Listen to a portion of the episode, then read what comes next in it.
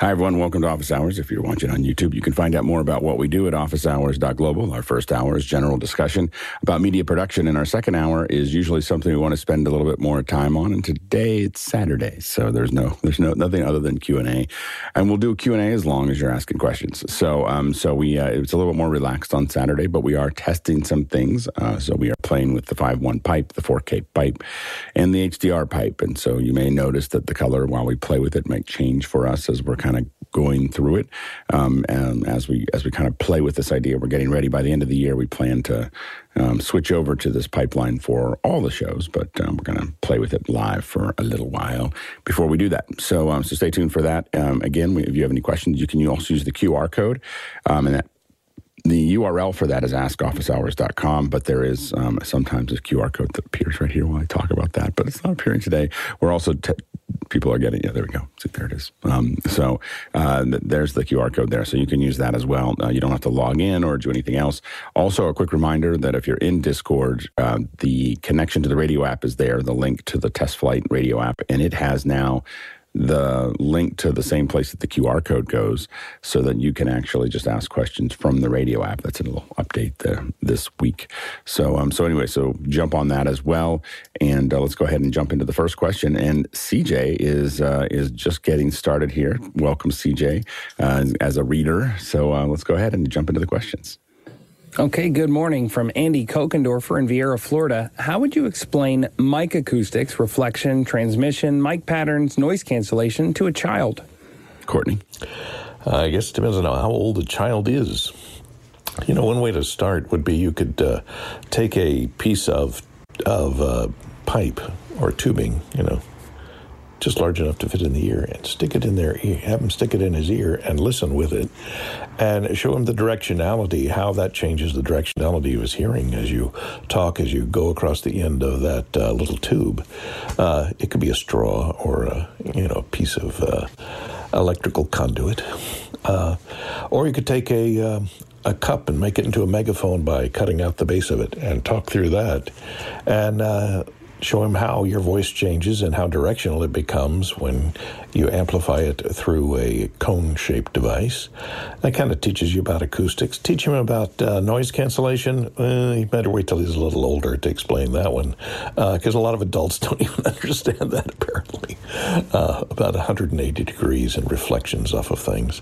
There's also science, space, and science museums. I know there's one in San Francisco, and there used to be one down in downtown LA that has a big parabolic dish at one end of it. And if you stand right at the focal point of the parabolic dish, you can have someone stand on the other side of the room and whisper, and you can hear it. So that's another way to show uh, how sound bounces off surfaces and can be amplified by reflection. So there's about three ways. Good, CJ. I like to think about sound in the same way I think about light. It's an electromagnetic wave. So I would get a flashlight because kids know what a flashlight is. Shine it against a white piece of paper. I'm going to explain reflection. Shine it against something that is semi translucent, transmission.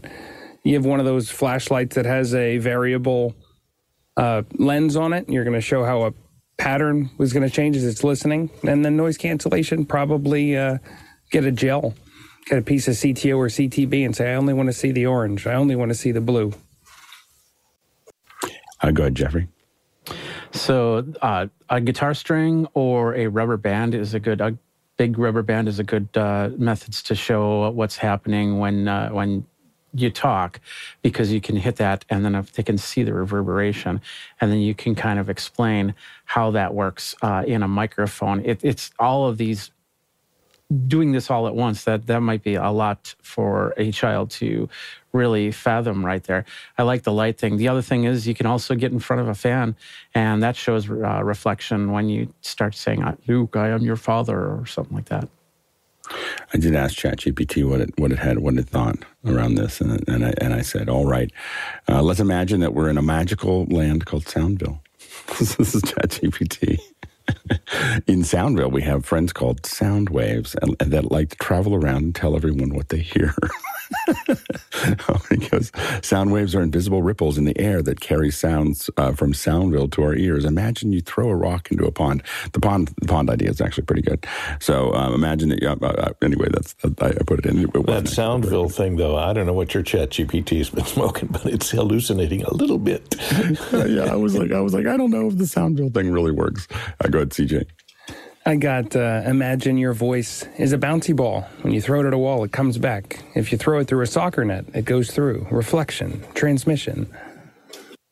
The um, you know the, the the thing that I've talked about the most is is mostly that the um, you know for uh, generally for uh, sound waves the first thing I do is just hit something with water because you can see the waves and you can say that's what's happening. There's there's different the dart the lower ones are bigger waves and the and the little ones are higher waves and and so there's and, and these go through it and then I talk a little bit about because I've, I've, had to describe this a couple times to kids and um, a microphone actually those waves go in and out and in and out and push that microwave back and forth and push the microphone back the back and forth and it actually you know trans, turns that into into electricity, you know, and then it pushes it out.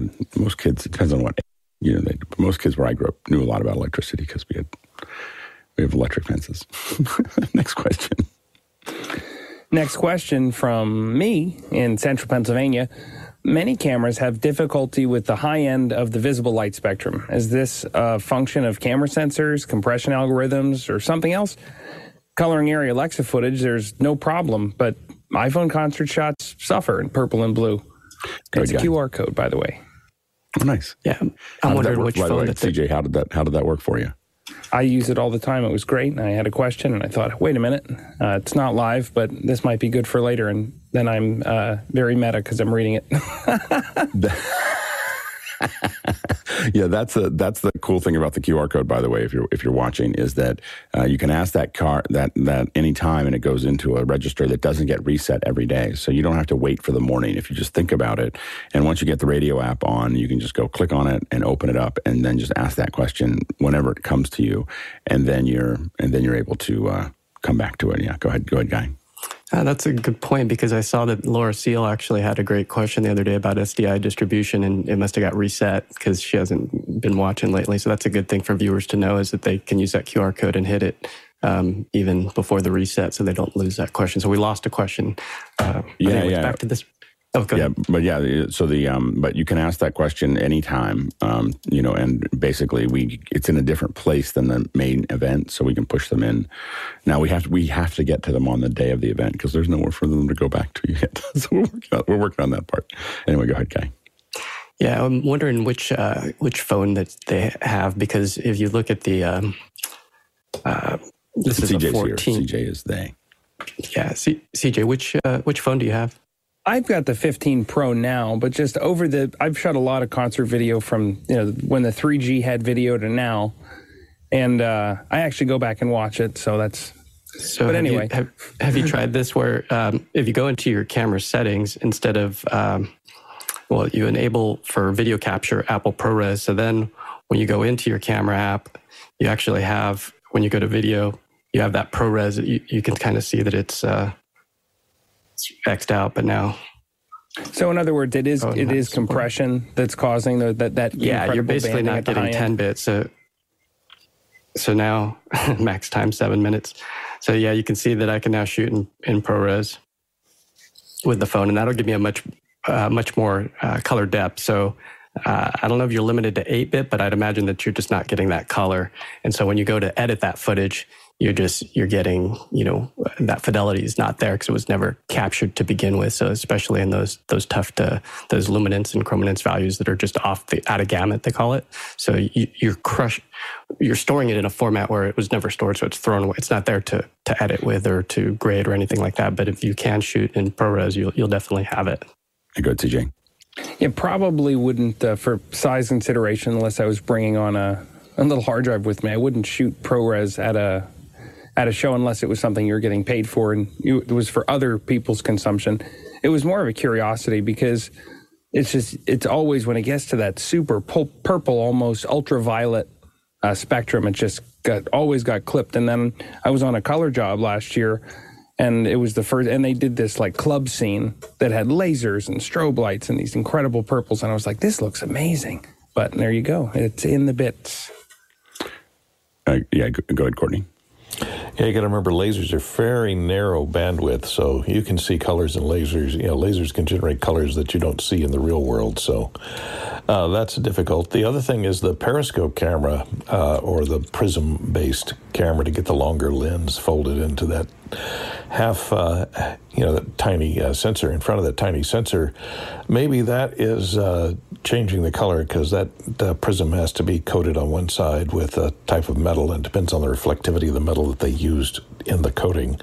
Uh, so it's possible that it may be attenuating some frequencies. And of course, CMOS sensors are sensitive to infrared, uh, a lot more infrared. And usually they don't put an infrared filter in front of them, uh, which they should, they do on higher, higher end cameras. Yeah, and the thing that that's easy to do as well is that you can clip the camera. You can clip certain channels, but not other channels. So the channels that oftentimes, as soon as you do any kind of color correction, you can clip um, the you know in the linear space. It's really easy to clip those, and so that's what we find a lot of times when we have something that's dark and a lot of bright areas, is you're not clipping everything equally. You're, you're clipping the you know the colors that are coming in through those lights that are peaking, but the other colors are not getting peaked. So if you do any kind of color correction to it, it shows up pretty quickly um, that you don't have any information there. Um, the reason that the ARRI um, in, in in general is is working better is because it's generally working in log. And so now the new cameras, uh, the new, I just did this yesterday with my kids' concerts. Um, they were they were at a school concert, and they, um, I could record log. I haven't opened it up and played with it yet, but I could record log on my. Um, I think I might be able to find it here, but um, uh, log on my iPhone, which was kind of um, crazy. Like I, I, at first I was like, I don't know if this is gonna. I mean, you, you were able to do this with Filmic to some degree, but this is just with the iPhone app um, that that I was able to, to, to you know set it to. It was it was Apple ProRes and log. So as Guy said, with a one terabyte drive, um, I think it said that I had about um, an hour of of you know like so it was it was definitely um, a lot of uh, um, a lot of data. It hasn't, and they haven't even made it to my. Um, I don't think I don't think they've made it to my phone yet. So um, yeah, so it's it's still a lot of data. So that that is. But I think if you start shooting with the i the the iPhone 15 with log, you may find that you have you're using up a lot of drive space but you may find that you have a lot more color and a lot closer to what the ARRI can do, especially in post production. Go ahead, Guy. Yeah, I just turned around and shot a little bit while, let's see, let me cut to that camera. So that one's, uh, here we go, auto. So now if this is a purple color and this was shot in ProRes just now, and you can see that as I start to do things like change uh, the shadows or change the contrast, uh, there's, there's just more to play with here, brightness and so that's editing just you know in the in the phone app. But yeah, this is ProRes uh, adjusting colors that are, and then when I hit done, let's go ahead and play this clip now. I mean, that's for a phone, that's pretty amazing. And then this is piping through NDI screen capture, so you guys aren't seeing the full resolution, but it looks really good on this screen. You know, I'm looking at it down in front of me, and it looks really good. So yeah, and I think it's light like grading on a on a on the built-in Photos app. That's insane. It is insane. it's very cool. Yeah, I mean, it really the the 15 really feels like it's the first one that it's a production. It's, I mean, you can find other phones that are production phones. I mean, other cameras that are production cameras that are that have more features and more dials and more other things. But the iPhone 15, you could shoot a film in. Like it, it is, it really is the, you know, the, the, that step. I mean, people have shot films with the, oh, the smaller ones for a long time. I think Tangerine was the first movie that was shot with a, you know, full length movie, but you could do, take iPhones out. I mean, Apple's been kind of going towards this for a little while. Um, but I think that they're, they're at a point where you could shoot something like, for instance, if you look at the new creator, um, the new creator was shot with uh, Gareth Edwards. I think shot that on the whole movie on FX3. You know, so um, so and it's a full on uh, effects film. you know, that's shot on a camera that was I don't know a three thousand dollar camera a four thousand dollar camera. Go ahead, CJ. I colored a film uh, a couple years ago that was uh, it was a documentary on wine in the Republic of Georgia, and uh, the whole thing was shot on an iPhone six just to give you an idea of time. And when they were in some really dark scenes, like they were down in caves and going to the original places where they had made this wine underground in the Qvevris. Some of the shots were really, really challenging to get because it's, it's iPhone footage, and I I'm not sure if they got money from Apple to shoot it on iPhone six to have say made you know shot on iPhone at the end. But I kind of want to go back and say, man, if you were going to put something that I worked on on an IMAX screen, mm, it'd be nice to relive that with the 15. Yeah, it, it, it if you were shooting, and again, I think that there's still better cameras. I'm not going to say this is as good as an Arri or this is as good as a Venice or even even some of the Blackmagic cameras. It is is just that you really get that this has become a production camera, um, especially if you're doing news gathering, if you're doing training videos, if you're doing those kinds of things. I think that this is well within the ability to do that now with all the controls that have been added, and especially, I have to admit that yesterday when I when I threw it on, um, I uh, threw it up to um, I opened up the Blackmagic camera and immediately saw the the thing, and it was too much control. And I was like, I don't know if I, I'm not going to shoot my kids' uh, uh, music, little music concert with with this because I, I don't know enough about the dials yet. so so the so I went back to the phone. So I'm gonna I'm gonna dig into that a little bit more. But um, I really feel like the camera has taken some new leap, you know, in that in that process. Um, next question. Okay, next question from Carlo Prina in London. It's been a week since the iPhone 15 series came out. Anyone have initial thoughts on the video capabilities in the real, real world? Yeah, go ahead. This is a QR code question as well. Yeah. I think we just kind of talked, we, we, we addressed it a little bit, but we'll, we'll, we'll address it a little bit more because another question there. Go ahead, CJ. Uh, I just shot uh, I got the iPhone last week and I shot some video and some photos with it this week. Uh, and just the the low light performance and the sharp the low light performance in general is is outstanding with the uh, when you're shooting in RAW. But the the real game changer for me has been that 5x zoom. Uh, the ability to, to, to grab detail from that far away without any of the you know digital trickery that's going on has just been a pleasure and, and I even did then zoom past that, um, for, you know, for last night for this uh, little recital, and um, and the uh, I was amazed at just the quality you get when it's when you're zoomed in. Like it's just it's because it's using that five x and then adding more digitally, and um, it was. Uh, I was going to try to show an example here, but I let's see. I, I realized.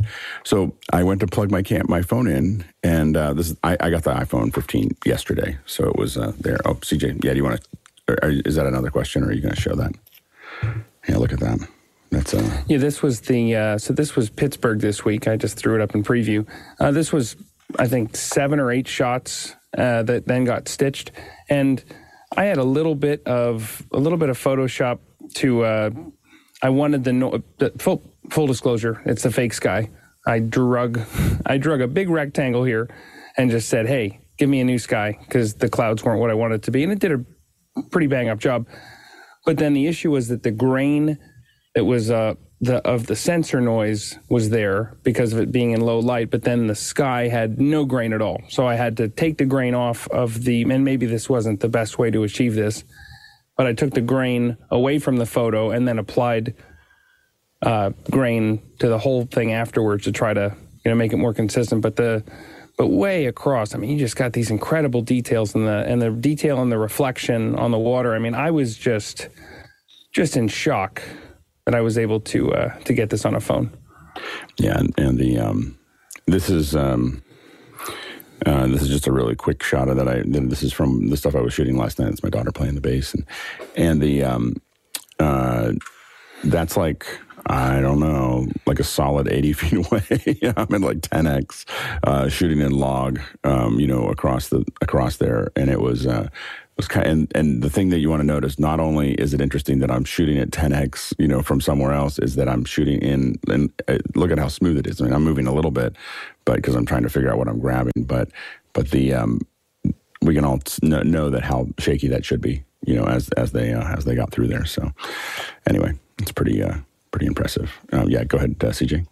Did you notice when you were recording video that far zoomed in? Did did the because when I'm taking a still photo that's zoomed in, you, there's kind of a, a, a, half a second delay as that sensor is uh, getting stabilized. Is the algorithm in the video smoothing that out? Yeah, I didn't. I didn't notice that at all. Yeah, there wasn't any. There didn't seem to be any uh, any delay. It was um, yeah, it was pretty crazy. it was, it was, it was, I was kind of amazed at it. I got to color correct it. I'll show it maybe on Sunday once it's been color corrected there. But, but I, but that's just from the regular iPhone app. Yeah, go ahead, Courtney. Yeah, like she mentioned, using uh, the iPhone for news gathering. Um, which has been happening for quite some time. Yeah, and the the problem with that is, uh, I mean, it's great. It delivers great pictures, and it cuts well with everything else. the problem is you don't get respect. And the problem is the person you're interviewing, you know, sees all these people with iPhones. They don't know who's the legitimate reporter and who's the Yahoo taking a picture for Aunt Mildred. Yep. Uh, so, uh, you know, they had to have some little case that you put on it, makes it look like a shoulder mounted uh, ENG camera with a light on You know, there are, it. it's funny, I see this more in Asia than I, the, the thing I see in more in Asia than I see here is people taking the little cameras, whether it's just small cameras or or iPhones and just building a huge rig around them. And they really do build a rig that looks like a, a full on camera, but it's just the iPhone. And it's and I, I, realize that part of it is having it not feel like I just picked up my phone. It's like there's a whole right, rig, yeah. and to your point, that has a lot of other bits and pieces to it. Um, when I'm saying news gathering, generally what I'm talking about are the um, the reporters have uh, many of the foreign reporters. I was in D.C. you know a couple years ago for six months, and and we were at a news gathering. We were basically our offices were in the where all of the uh, Eurovision, so all the Eurovision members, which is all of the major broadcasters in Europe, are all in one building in in uh, in Washington D.C. And so we'd see them go out all the time, and I got to see them over a decade because I had an office there. And it, it was reduced from an a producer. I mean, over 10 years, it, went, it was reduced from a producer and a big camera and, you know, like a, a little wheelie thing that had to go into the car to an, a reporter out there with an iPhone. like it was like, in the, you know, and it was with with an literally they were using like the iPhone ear, and a couple of them I was like, you know, you could do better. Like you could do something more than just a little iPhone ear for that. And they're like, really? And then they'd go buy some little extra bit for it to make it work. But they were literally putting them on tripods and just standing in front of them and gathering it. And I, I got to say, I saw them do it, and I would go look at the footage, you know, because I'd see the news go through and I'd see the footage that I saw them shooting in front of my apartment or in front of my whatever. And I was like, it didn't look any different than anything else that was there. So you're right. You're totally right. I mean, so much of production in general in life is confidence, you know, and people thinking that you know what you're doing. And so, um, you, you know, how you, how you interact and the kind of tools you used and all those things do make a difference. And so, but, and so that is a challenge, but there's a lot of news gathering that doesn't require an interview, you know, and so, so they, um, you know, and so they, you know, that's, that, that happens too. Yeah. Go ahead, CJ. About 12 years ago, I was in the video department for the Chicago Tribune, and I remember getting really, really tired and really, really hot in the summer when I was lugging a big camera down the street. And I'm just thinking to myself, man, if I had a if I had a DJI gimbal with an iPhone and a decent mic setup because really half of the half the video is the audio sounding good, right? Um, what a difference that would have made. But uh, but the other thing about I think it was 2013, the Chicago Sun Times famously converted all of their they actually let go of their photography staff that was kind of sad but they their replacement was they gave reporters iphones probably more of the two steps ahead you're a martyr kind of situation but uh, i mean it's now it's probably more possible. Yeah, there was a there was a pretty hard change in the in, in many industries like about maybe 15 years ago. Well, 15 years ago they went from to DSLRs, right, or maybe a little more than 15 years ago, and um, they uh, um, they went to DSLRs, and that like that happened in Nat Geo, and a whole bunch of the photographers just quit, and then didn't know what to do. they were like they quit. They're the film photographers, and they didn't want to shoot video. You know, they were just like, ah, oh, that's not that's not that's not my jam. And so I talked to one of them. He he uh, he now takes I don't know what he does now, but 15 years ago he was he was going he was basically traveling with very wealthy families and took pictures of them as if he was National Geographic for their vacations. And um, it's cool. It's quite a gig, in case you're wondering. Um, but uh, but they had that problem, and I think that a lot of companies, everyone's always got to be the first one. And as CJ said, you're one step ahead, you're a leader, and two steps ahead, you're a martyr. And probably jumped in a little too early. I found an old video of myself. Um, I'll have to. Po- I I think I downloaded it. I was kind of excited that I had found it, um, and uh, the um, it was me. I was searching for something else. I was searching for something else, and it just pops up, and because it's the most viewed video that I've ever done, uh, had about two million views before. Uh, it had two million views, and it wasn't on YouTube. It was just a random because Wired picked it up, and I put it out there, and I was. Um, yeah, I was kind of randomly looking for something else and found it. I'll see if I can find it again. But it's when the 3GS came out. So the 3GS was the first. It was the second, I think, the second or third phone. I can't remember which one it was and I was really excited about it. And so I um, built a, you know, I built a, um, a, a, fake rig. Yeah, the three G, yeah, the third one. And um, I built a fake rig and said, "This is going to be the future." But that was, you know, whatever. And and and I, and I did a video about it, and, and Wired did a, "What do you think?" You know, um, kind of post. I'll see if I can. I'll see if I can find out what we're talking. Go ahead, Courtney. Yeah, what they ought to have, uh, maybe they do. Uh, I know the uh, DJI Action Cam and maybe the uh, uh, the new uh, GoPro Hero 12 or 15 or whatever it's up to now has the automatic horizontal shooting regardless of what position the camera is in and keeps the horizon level. That would be great for news reporters, so the idiots that hold up their camera in vertical mode rather than turning it horizontal will still be shooting uh, 16 by 9 uh, out of the carved out of the 4K sensor for 1080p, so that they can uh, file their reports without them having to do the embarrassing focus things on the side and limiting that vertical format. You know, that would be great regardless of how you hold the phone, it always shoots 16 by 9. That's just crazy talk. That's all I got to say. Um, yeah, no, I can't. I know I downloaded, it, but I, you know, here's my problems. I know, oh, here it is. Hold on. You can see a very much younger and thinner version of me. Hold on. Let's see if I can pull this over here. Um, and I don't have any way to get audio from this computer in, so we'll. Uh, you can probably find this. This is a MacBreak from a long, a long time ago. Hold on. We're obviously a little bit more relaxed on Saturdays than other days. Hold on. Here we go. But this was the. Um, let's see here. This is me showing off the little the the, the 2GS talking about it. And that was me showing the I think the image there. Wow, you were younger then. I was a lot younger, fifteen years. You know, it's not it's not the years, it's the miles. Um, let's see here, but uh, but yeah, we we uh, this was in our old office in, in San Francisco. But then I then I went and I built this. we built this like the morning of the event. Event as soon as they announced it, we started just grabbing junk around the office and um, and throwing it together. So I so I, I uh, put this all all together here. There, there's my little rig. so I was like, this is going to be the future. So anyway, that was a little little while ago. I'll try to post that video somewhere, but it was it was a fun video. Um, and I, again, it, it, it just destroyed our servers because we didn't think that we just thought it'd be fun for MacBreak, and um, then Wired picked it up, and it just just I got a call from my service provider like, what's going on? Hey, how's it going? We're moving a lot of video. what, you know, what, what, are you doing over there? So anyway, um, this is back when it was expensive to do that kind of thing. Um, thank you to Matt at CacheFly. We really appreciate your patience. Uh, next question. From Tony Liuzzi in Seaford, another QR question. How are the sources synchronized when you cut from wide to a close up on the same talent? Good guy. Yeah, I'm wondering what he's using. Like on the uh, stage shows, you know, we're using Trax cameras at Grass Valleys, and they've got a frame sync, and so it's it's synced by the line. I mean, it's just dead on. So when you cut from a wide to a close up, it's imperceptible.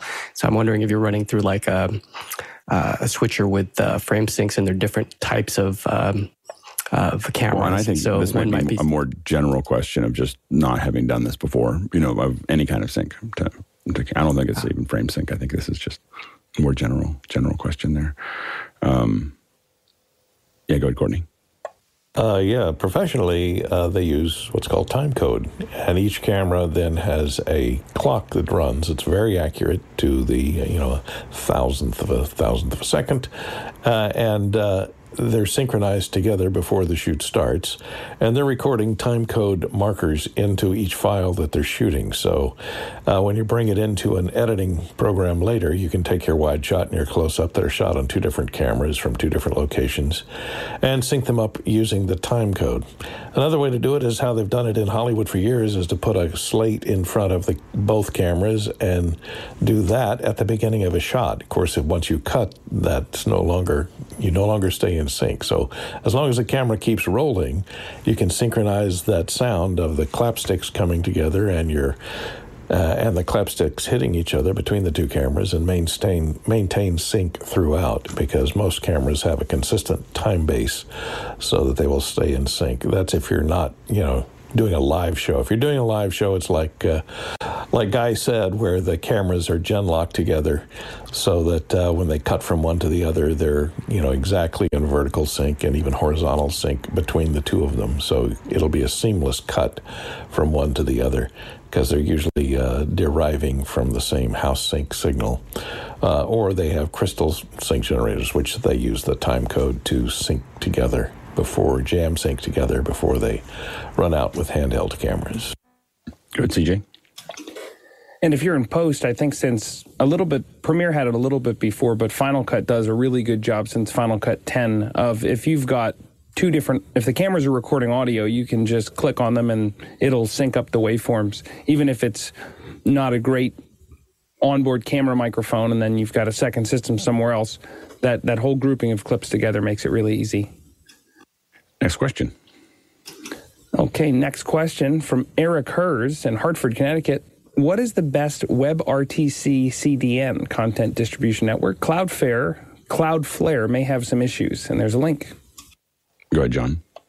Yeah, so so I don't know about best, but the one that we used in the past was TokBox, which was acquired. They acquired uh, from Telefonica, and then Vonage acquired TokBox, and then Vonage was acquired by Ericsson. So Ericsson has a WebRTC CDN that that we've used in the past. It's expensive.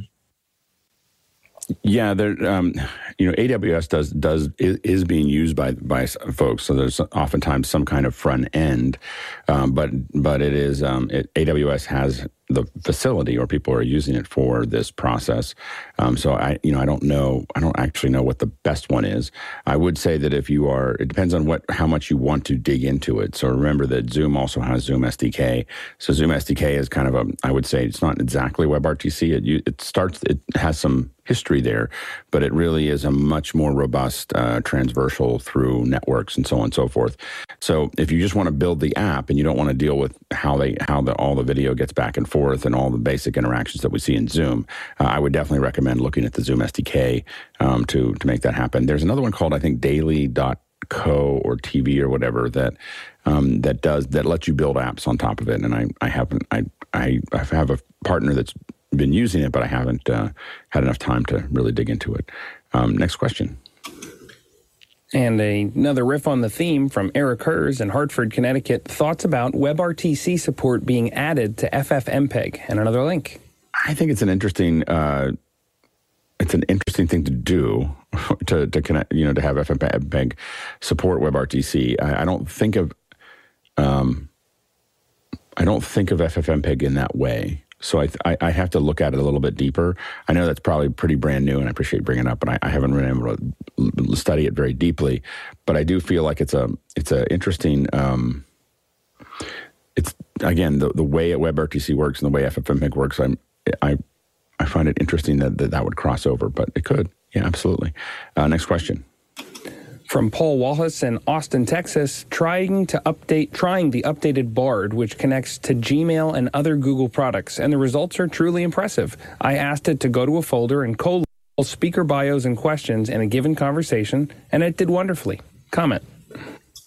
I think that this is going to actually be one of the more popular things that we do with with uh, with uh, AI is to have it sort through things for us, and questions could be one of those things. Um, so, and you know, and I think we're looking at you know some stuff in the future for what we're doing here um, to to be able to sort through lots and lots of questions. It's not a big deal for the kind of questions you know the number of questions we get on office hours is not a big deal. But I have I get events where um, we have you know 5,000, 6,000 questions in 20 minutes. And how do you find the ones you're looking for? That's what we're looking at using for. Go ahead, Courtney. Yeah, I think uh, personal assistants are now thinking about unionizing because their jobs are going to be in trouble.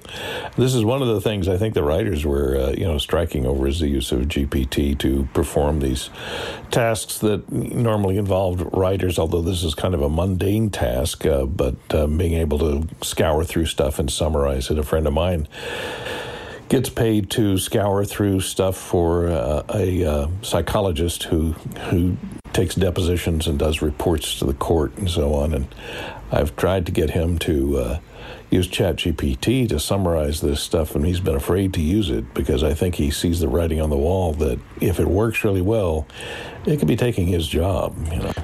Yeah, and it's happened. I mean, this has happened before when we had we saw rotoscoping, um, you know, hit, and a lot of visual effects firms.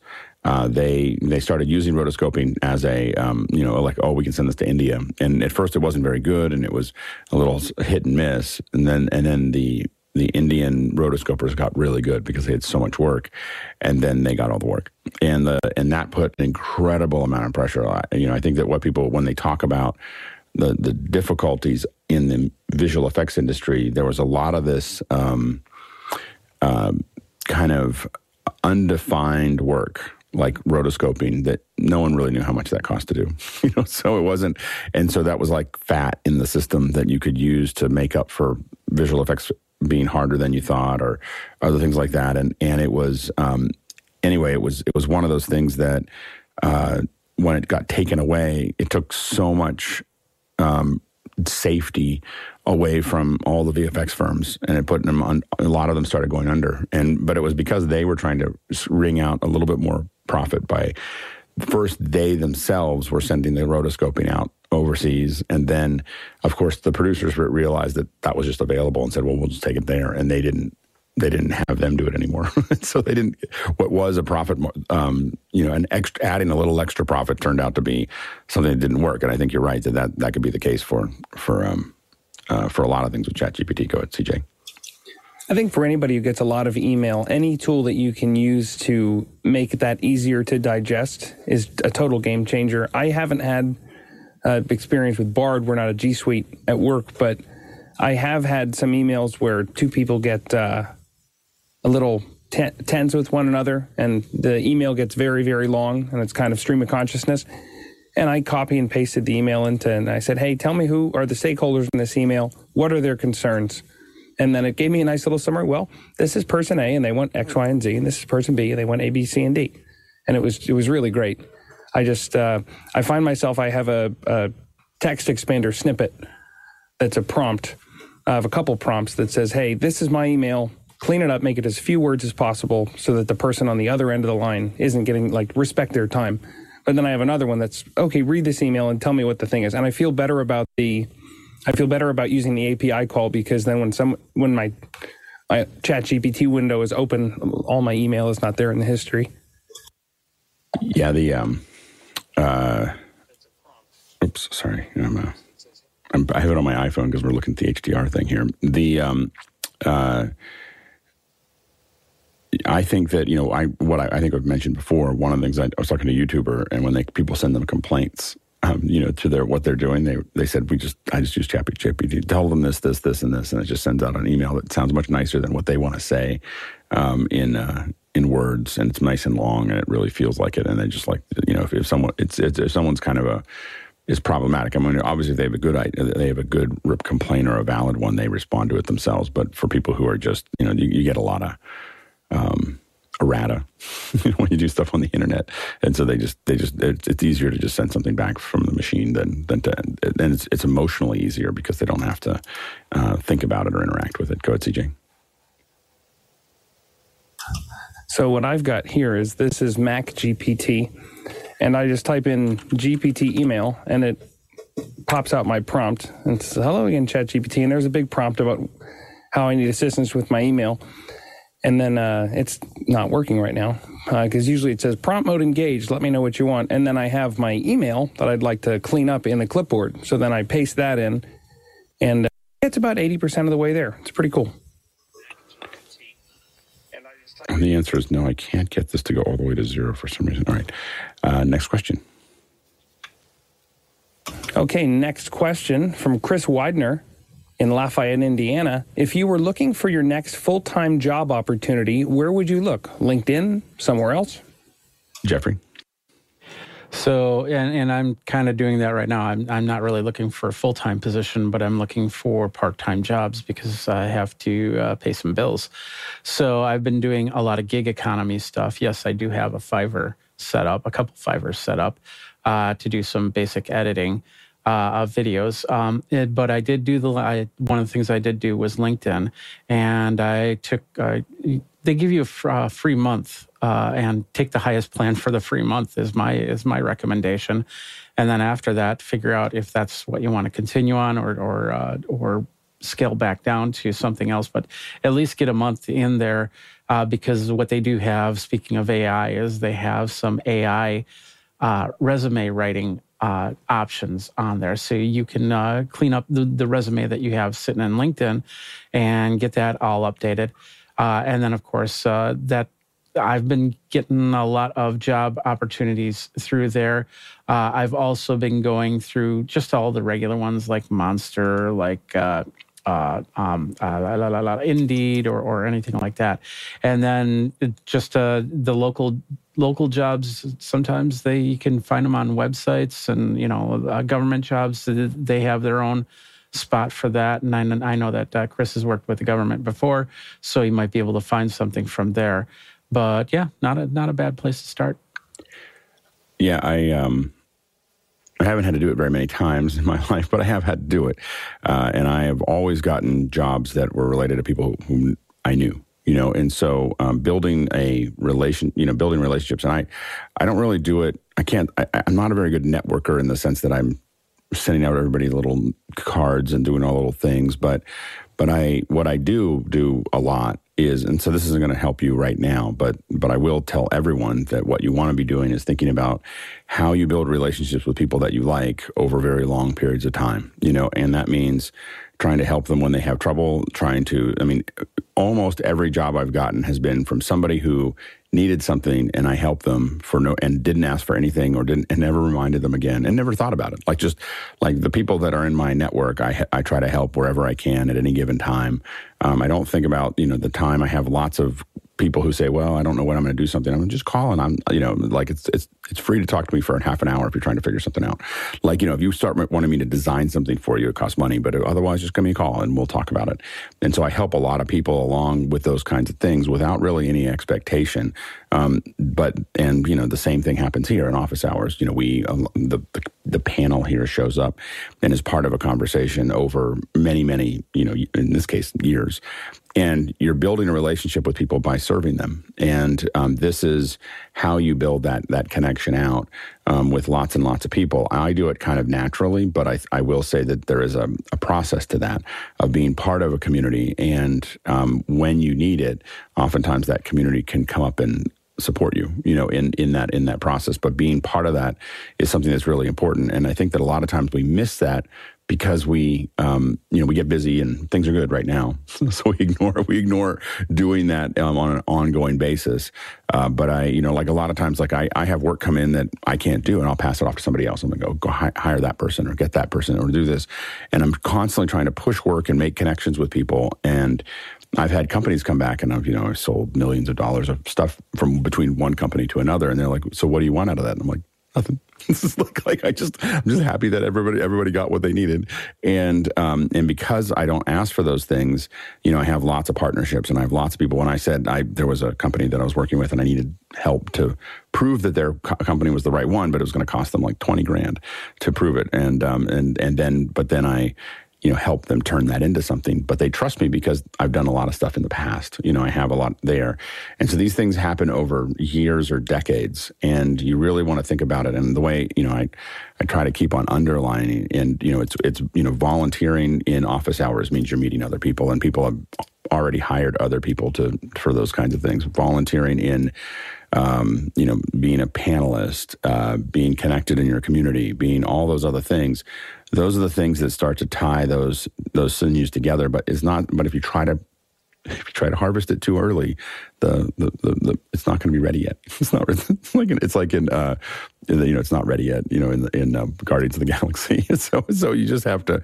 And and the thing is is that you want to try to never harvest it if you don't have to. What you want to be doing is constantly pushing out support to other people as much as you possibly can and building those relationships, knowing that they solve themselves. Like it really does solve itself. But um, the the two temptations are is when you're doing well, you just ignore everybody else, or you don't you don't do those outreaches. And when you're not doing well, you also sometimes can pull back. I've done that in the past.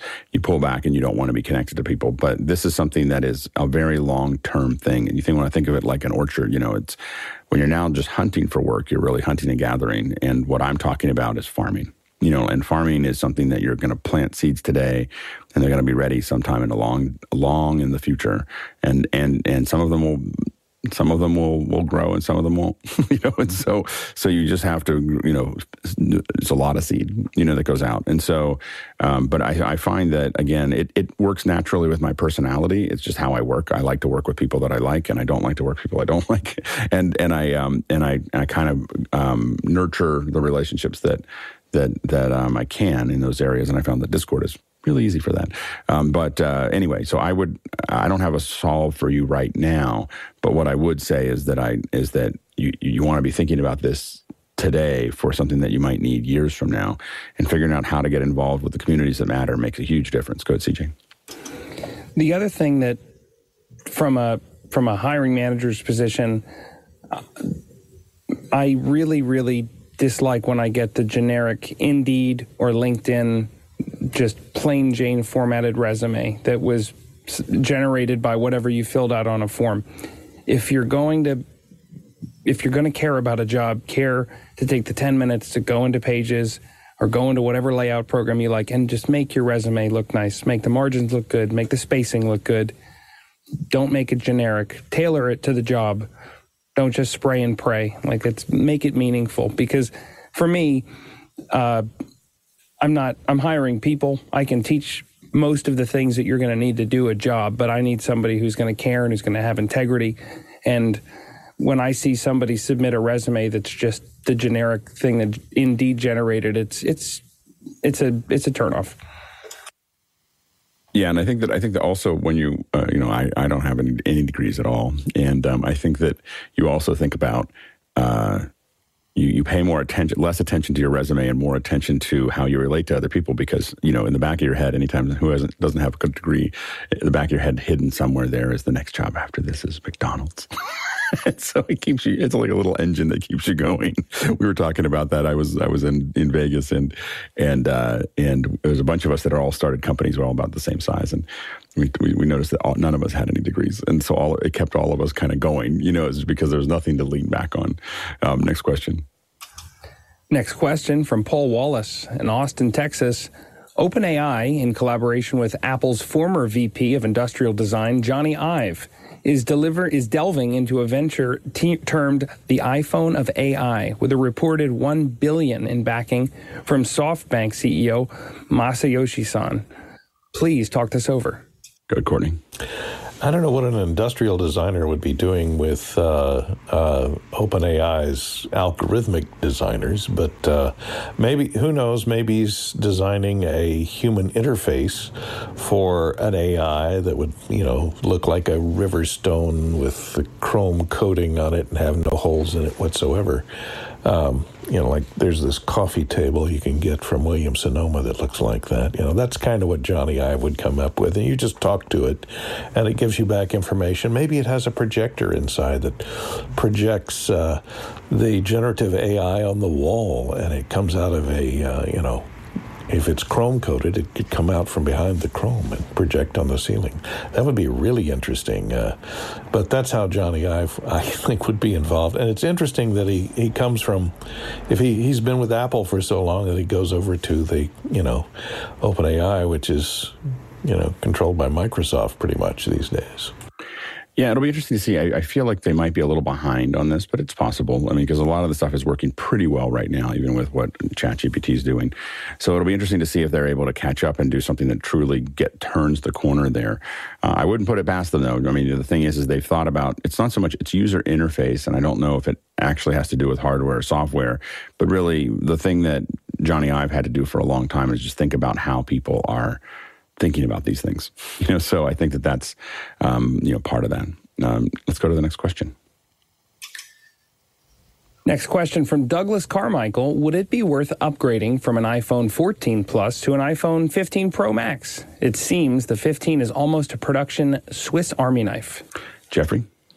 So the iPhone 14 Plus would have been the A15 chip, and then of course uh, the 14 Pro is the A16 Bionic chip, and then the uh, 15 Pro is the A17. So you're basically jumping a chip uh, to get the best uh, performance. So in in that aspect, you even though it's a one year difference, it's technically a two year difference in technology. And then of course, if you just don't want to buy another Lightning cable, go for the USB C. Uh, go ahead, Courtney.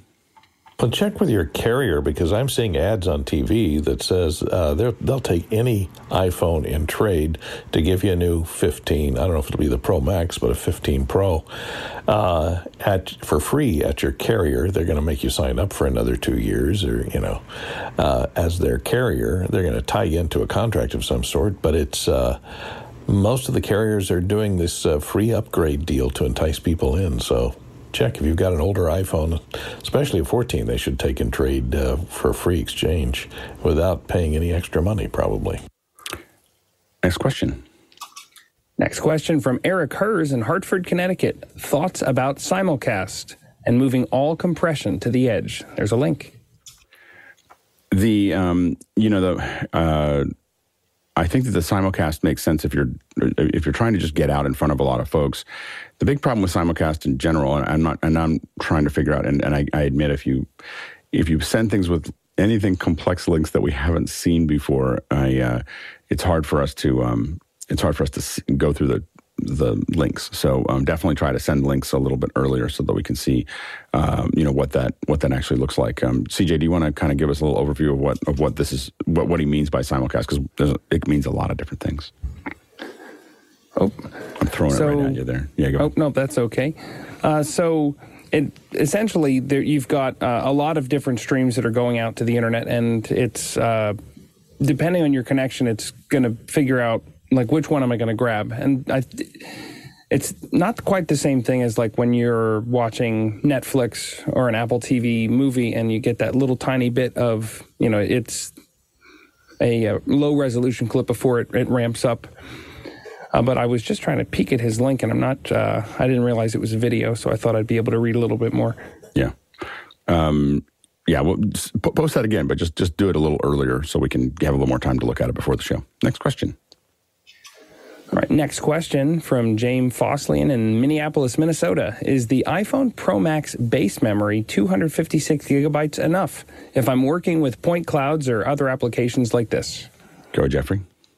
It really depends on what you're doing, how much you're doing, and uh, and all those little fun little things. I personally like the fact that I keep my phone in a low um, like one terabyte, I end up getting a whole bunch of stuff, and then I got to go reviewing all that stuff. Uh, whereas with the iPhone 15, uh, even with my 14, I've uh, had I have like a little uh, dual drive where I can pull stuff off and then uh, move it over to uh, to a computer to do the editing. I try and take all the video that I create off my phone as quick as possible. And I'll do that through that or through Dropbox overnight. And, and then I can keep the storage clean. And then, of course, I also have two terabytes on my Apple iCloud account, which help on that. And that keeps the 256 gigabytes uh, pretty well managed. And like I said, with the iPhone 15, now you can put on a good external drive and you'll be able to offload that a lot quicker than you would with the, uh, with the previous models. Go, CJ. I struggle a little bit with this because um, I like to think that I'm not going to carry around that much stuff. But then after just loading up my phone and setting it up after a week, I'm sitting here at 230 gigs used, and that doesn't leave a whole lot of room for much more. The other thing to consider is that if you're in a uh, if you're in a bandwidth challenged area, or if you travel a lot and need to store things offline, whether that means it's photos or videos or podcasts or whatever, uh, you're going to be taking a lot of stuff around with you. And it seems like the the prices that they're charging anymore, you know, the iPhone's still very expensive, but it's not to get up to that middle tier isn't that much, and I think it's worth the investment, especially with the ability to shoot such such just fat fat video files. Good, Courtney. Yeah, I, don't know if anyone's come up with it yet, but since it has the the Pro Max has the high speed USB C connector on it, you could take small terabyte drives like this that are the size of or smaller than the size of the phone itself, and do a MagSafe connection on the back to have it stick on the back and a little short jumper USB C jumper cable. And if you're doing you know acquisition, if you're shooting video, have it shoot directly onto the uh, onto the NVMe drive. Uh, that way, it doesn't tie up your on onboard storage. You can reserve all your onboard storage mainly for your apps and any data you need to carry around with you all the time without having an external drive in. But then, when you're shooting video to edit later, record directly onto an NVMe, even if you just you know get some double stick tape and glue it to the back. Next question. From Samuel Nordvik in Norway, when showing a white background on an HDR stream, how much is it ideal to turn down the highlights to not overexpose the HDR image?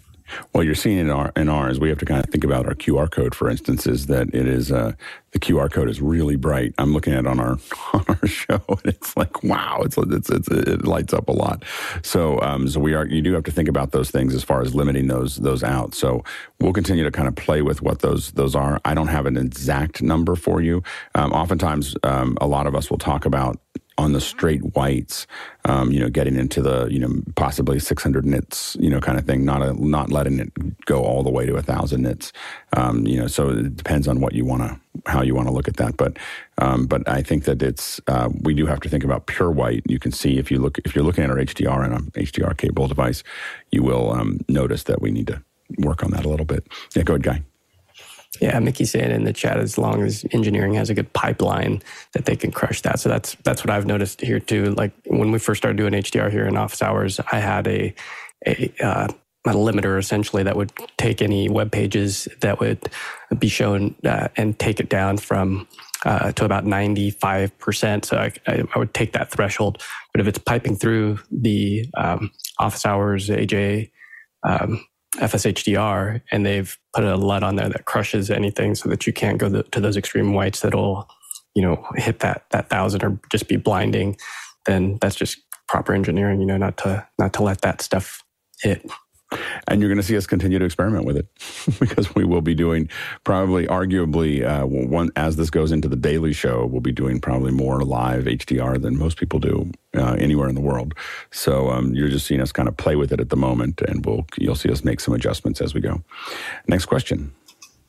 Ronnie Hofsoy in Tromsø, Norway says Crucial X9 and X10 portable solid state drives were released some time back and the X10 has really good performance, but can these be used at that speed on a Mac? Or is the X9 maxing out the speed?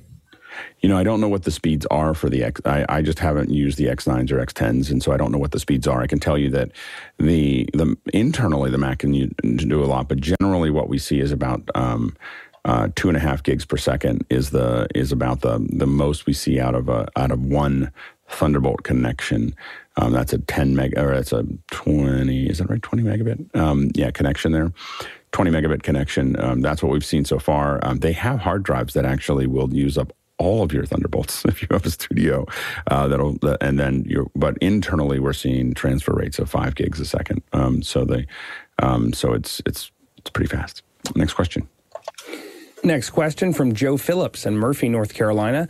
I saw a hot topic in social media about the iPhone 15 overheating.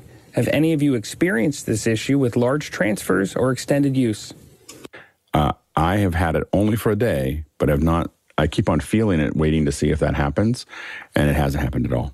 I don't know. I, I, I, run it with screen on. I run for a long. I've been filming some stuff. I've been, but it's only been a day. So, but it hasn't been. I haven't had any heat issues at all. Go ahead, CJ. It was a little warm on the first day, but uh, your iPhone's downloading all of your apps and all of your photos and everything, and especially if you're trying to do any of that over cellular, I feel like the cellular antenna gets a little hotter than the uh, than the Wi-Fi chip. But I think people are looking for things to uh, to kvetch about because they've got uh, they've got nothing to uh, you know get people in on the clickbait.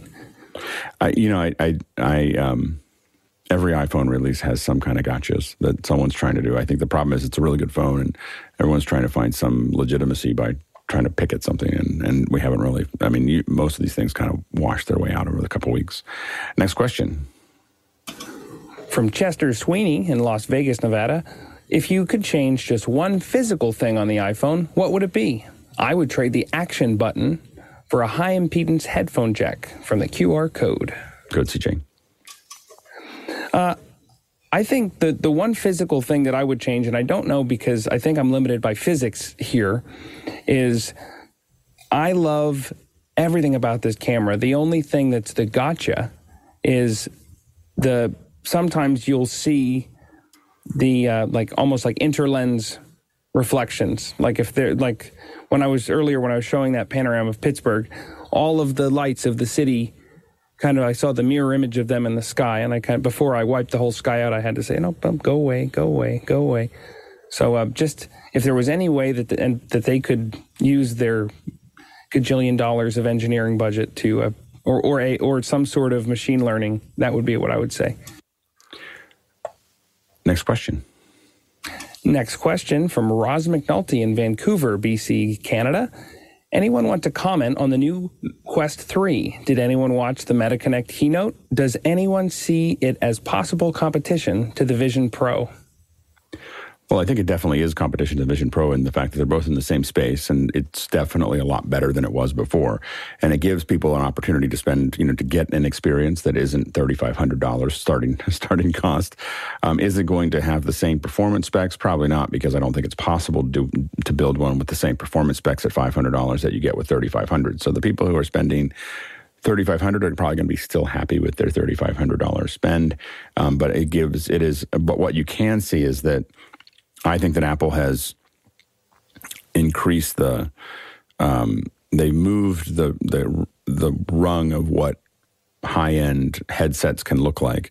And I think you're going to see more people coming in under $3,500, but not trying to shoot for 300. I think the era of 300 headset, $300 headsets is probably over. Um, you know, they're, you know, and so uh, they're, they're most likely going to see 500,000, 2,000 headsets, which will meet, will be a lot more quality, but I think it's kind of and like taking that cap off and you'll see you'll see everything kind of creeping up to try to they can stay under 3500 but they can still produce more higher performant um, headsets you go ahead courtney yeah, at the price that they're offering I think it's a GameStop for four ninety nine for the uh, MetaQuest three VR, which has the cameras in it.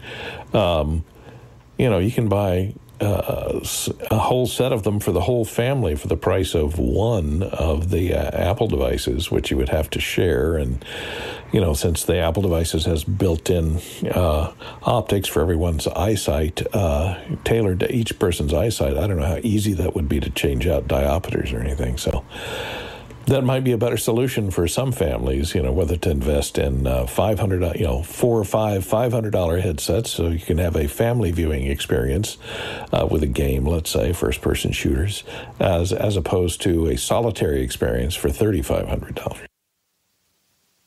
Next question from Ronnie Hofsoy in Tromsø, Norway, using the Blackmagic Ursa for green screen with Ultimatte can cause some issues with moire if not using Rawlite or other optical low pass vendors. Is this issue also present on their new cameras? I'm assuming that what you're talking about is green screen um, on a um, from a LED wall. So uh, not not a green screen, green screen. Um, so because I, I, can tell you that we don't have that problem with regular green screens, or at least I don't. Um, at least the green screens that I work on, I don't don't have any problem with green screen and a black magic camera. Uh, we shot a lot of green screen with it, so I don't I don't think that's a problem. The new um, there are the new. Uh, Oh, uh, these are the optical low pass filters, um, which is what they're, and these are the things that break down the um, uh, they get rid of a lot of the moire that go through it. So they are more sensitive to that at very specific. It's usually at a specific zoom angle or zoom zoom length um, or in a specific position for the camera that you'll see these moire in uh, in the in the system. So it's not across the entire thing. But the new there's new Blackmagic cameras with um, the optical low pass filter there, and that's going to help. Um, that's going to help with the things when you're dealing with LED walls. Um, I don't you know, I don't typically use LED walls for a green screen, so um, for a variety of reasons, and so I don't. I find that they limit what I can do a lot. so, so I, don't I, tend not to incorporate them into the system. So, uh, but I, um, uh, but I think that that's what you're. I'm assuming that's your problem with regular green screens. We don't have any issue with moire. Go ahead, Courtney. Are they maybe talking about the Bayer arrangement of the sensor? Uh, because the green, it'll have double the green uh, sensor. Well, without the low pass, on, on the sensor, mean, without the low pass, without uh, the low, any any camera without low pass is going to see more moire, right? You know, and so it's and, and, that has to do with the patterns on the LED wall because the moire is directly connected to the the um, pitch of the of the of the background. So you know, a lot of people no, have I'm LED talk- walls. No, I'm not talking about an LED wall. I'm talking like a regular flat green screen. Yeah, uh, if the uh, if the sensor pattern itself is showing up in the file of a high resolution file, the sensor pattern in the camera is showing up because you know it's a mm-hmm. Bayer. When it's yeah. debayered, it's not. Uh, maybe their debayering filter doesn't uh, take into account the positions of the green sensors versus the red and the blue, which there's double the green sensors. So. All I can say is I've shot a lot of green screen with Blackmagic cameras and never seen that. but now I will say there are a couple things that I tend to do. Um, I tend to make sure that my green screen. This probably it, it, could be it could be possible to have that happen, um, but if you're doing what I would consider proper green screen for for things, which means that I'm at least ten feet away from the green screen, that I have a short enough depth of field to put it into out of focus, that I have you know not using an LED wall.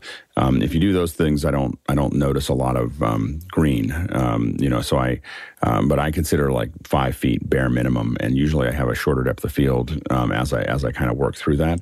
So so I don't um, you know, I've shot green screen in all kinds of different environments and with all kinds of different cameras and not seeing on a fabric green screen, not seeing that. We definitely see it in LED walls. And part of it is the curved walls are typically 2.3 to 3.2 mil, um, millimeter. Um, um, and that's in my world too big. So um, I'd rather have a flat screen that was down at 1.7 or lower, or even under a millimeter.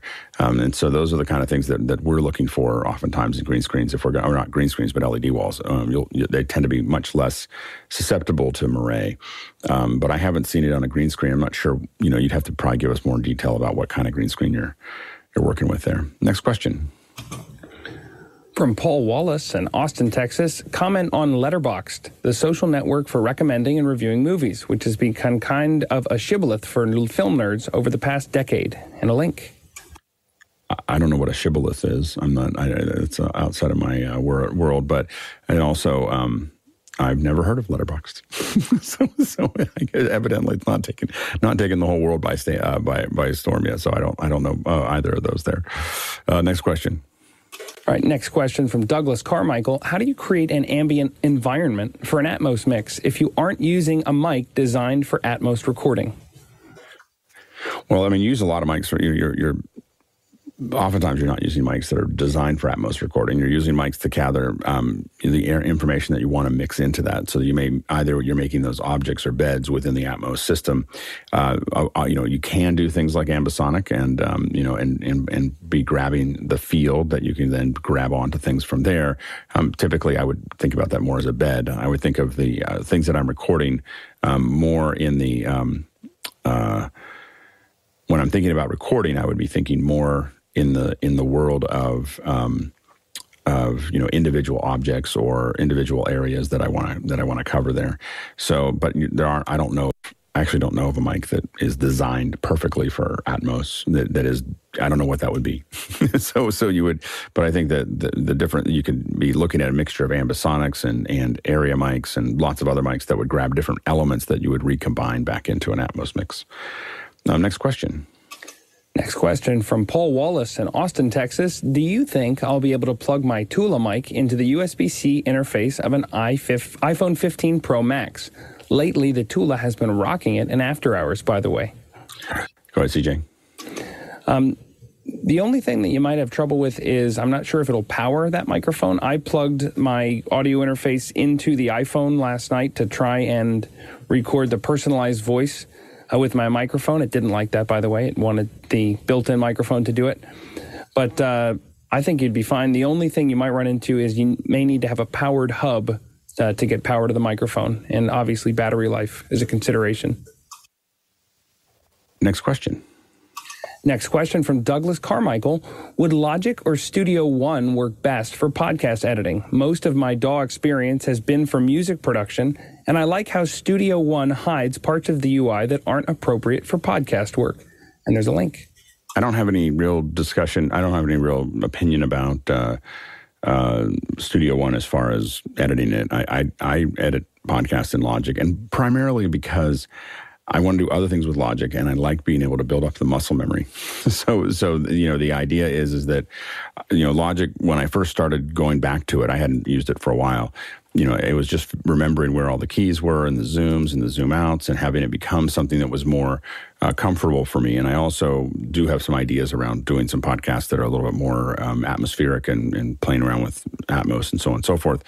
And so I, I, I jumped into it there and started to work with it. And I, um, I am trying to, you know, I use it all the time for that. And then there's some idiosyncrasies to Logic that I'm running into as I, as I do the podcasts. But it's mostly because I'm planning to do other things with it, and I want to make sure that I'm just learning one pipeline and understanding and getting comfortable with it. So that's that's why I tend to tend to use that. And I um, I would use Pro Tools most likely if it didn't have iLok. like the iLok makes me so insane because I don't have a key. I have software iLok, and the si- software iLok, whoever designed that should be fired. Like it is just, it's just the worst. Um, go ahead, CJ. I think with any tool, it's really important to have the tool get out of the way of doing the task that you're trying to achieve. Uh, for me, it's I'm passionate about keyboard shortcuts. It doesn't matter if I'm in Excel or I'm in Logic or I'm in Final Cut or I'm in Resolve. Uh, if I can have muscle memory do the work for me, then I can think about what I'm actually trying to achieve. So whatever uh, whatever makes the end product that you want to get to, and it is nice enough, it's the nicest tool for you to get the job done. That's what you use. Next question. Next question from Paul Wallace in Austin, Texas. How can a microphone cost $4,599 be a good value, like the Soyuz 017 series large diaphragm condenser microphone? Good guy. Yeah, some of these mics are handmade, and there's there's just not a whole lot of people that are willing to go to that level. There's fifty thousand dollars Sennheiser headphones that are also at CES that you can demo and try out. So at the high end of the spectrum, people are looking for those little nuances. And if you have somebody that's recording like a, a Strad, a, a violin from the 1700s, that's you know a multi-million dollar piece, and they don't pull it out of the vault very often, and it's going to be played by a world-renowned person that's you know not going to live very long you want to use the best. And if that's what the studio technician pulls, I mean, uh, on our panel, Mitch uses the uh, you know, $3,500 uh, Neumann U87. Uh, so there, it's just different different strokes for different folks. Uh, what what'll get you there, and uh, what kind of quality that you need. But also, you know, you need a good preamp behind it. So it's not just the mic; it's the whole chain. Yeah, go ahead, Courtney. Yeah, these mics. I, yeah, I looked at them. I, if this is a new company, I haven't heard of Soyuz before. But if you look at them, you know they come in an FET or a tube type, so you can have a uh, actual valves in there, and uh, it takes a high voltage power supply, and it looks like a designer product, you know, because it's got the mic head on the top and the can on the bottom, like the Telefunk, the old Telefunkens used to have. Uh, but the problem is, you know, when people are used to paying $3,500 for a mic, it's for a classic mic that isn't made anymore. So that's how it has all this value. This, they're just, it seems to be they're going for the prestige value of trying to create a prestige product without necessarily having a reputation to back it up. Good, CJ. The other question is, what are you trying to do? What are you trying to record? Good value is is driven by what are you trying to produce with the tool that you're trying to produce it? If then there's there's diminishing returns. Uh, the difference between a ten dollar microphone and a hundred dollar microphone is magnitudes bigger than the difference between a thousand dollar microphone and a five thousand dollar microphone. uh, unless you've got that whole entire chain that's designed to do a very, very, very specific task. So, you know, what's the tool that's good for, for what you're doing? Uh, go ahead, Guy. Yeah, the first time that I pulled the new uh, Schoeps CMIT um, Mini out of the case, and it's in this beautiful wooden case. Uh, actually, I have a reaction video up on, on YouTube. I'll put a link to it, and it's recording into a sound devices. And the nuances in my own voice as I talked into this mic, and I've I've demoed tons of, I mean, hundreds of microphones, and the first time that I heard that Schoeps was just so natural and smooth and detailed it's become a standard. I mean, the if you look behind the scenes of a lot of movies, it's it's Schoeps. I mean, Mickey, I'm sure he'll pop in the chat and say, "Yep, uh, confirm." So there's there's just uh, pieces that become standards because they deserve it. And Schoeps is a brand. If I was looking at these these Russian mics versus a Schoeps, I would go with what's tried and true. But also ask around in the communities is engineers that actually do that. Robert Scoble, who was here the other day, I wonder what his microphone cabinet looks like, and he'd probably say different mics for different pieces. You know, this one's good for vocals uh, or female vocal. I mean, you start to get into those nuances where it's female versus, you know, male. There's different mics tailored to different people and different frequencies. Next question. From Brandon Buttram in Indianapolis, Indiana, NAB NYC is less than a month away. What is office hours coverage going to look like? Uh, we're pretty excited about it. I mean, it's probably going to be a little bit longer than normal. Uh, we have a booth, so we have um, we have a 10 by 20 booth that NAB is providing. Uh, I'm just finalizing bandwidth for it. Um, we also um, so we're going to have a um, some folks, and what we're trying to do is bring people in to actually talk to the panelists. So there's not going to be another moderator at the booth talking to people. They're really going to be talking to the panelists if we get the bandwidth uh, things sorted out next week. Um, we're just trying to. It's it's a little complicated in these these events.